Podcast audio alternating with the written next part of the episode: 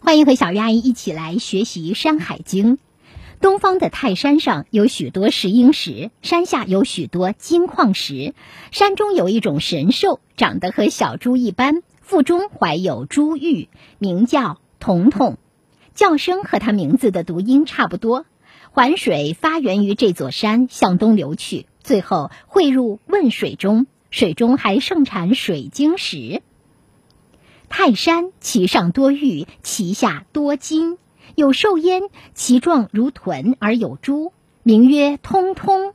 其名自鸠，环水出焉，东流注于江，其中多水玉。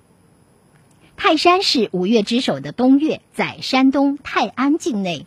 玉呢，唐代的《山海经》版本作石，指石英石；豚呢，一般是指猪。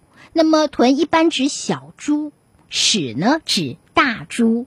通通神话中的兽名，江这里是泰山下的汶水，水域指的是水晶石。泰山被称为五岳之首或五岳独尊，是五岳中最神圣的一座山岳。传说它别名天孙，即泰山山神为天帝的孙子。晋张华博物志地说泰山神。主召人魂魄，即泰山，也是另一处人类灵魂的归附之地。据《史记·封禅书》记载，从炎帝和黄帝开始，历朝历代的帝王都要在泰山上举行盛大的封禅典礼，以祭拜天地神灵。相对而言呢，《山海经》当中关于泰山的记载。文字就简单的多，但是呢，它却是众多有关泰山神灵记载中时代最早的文献之一。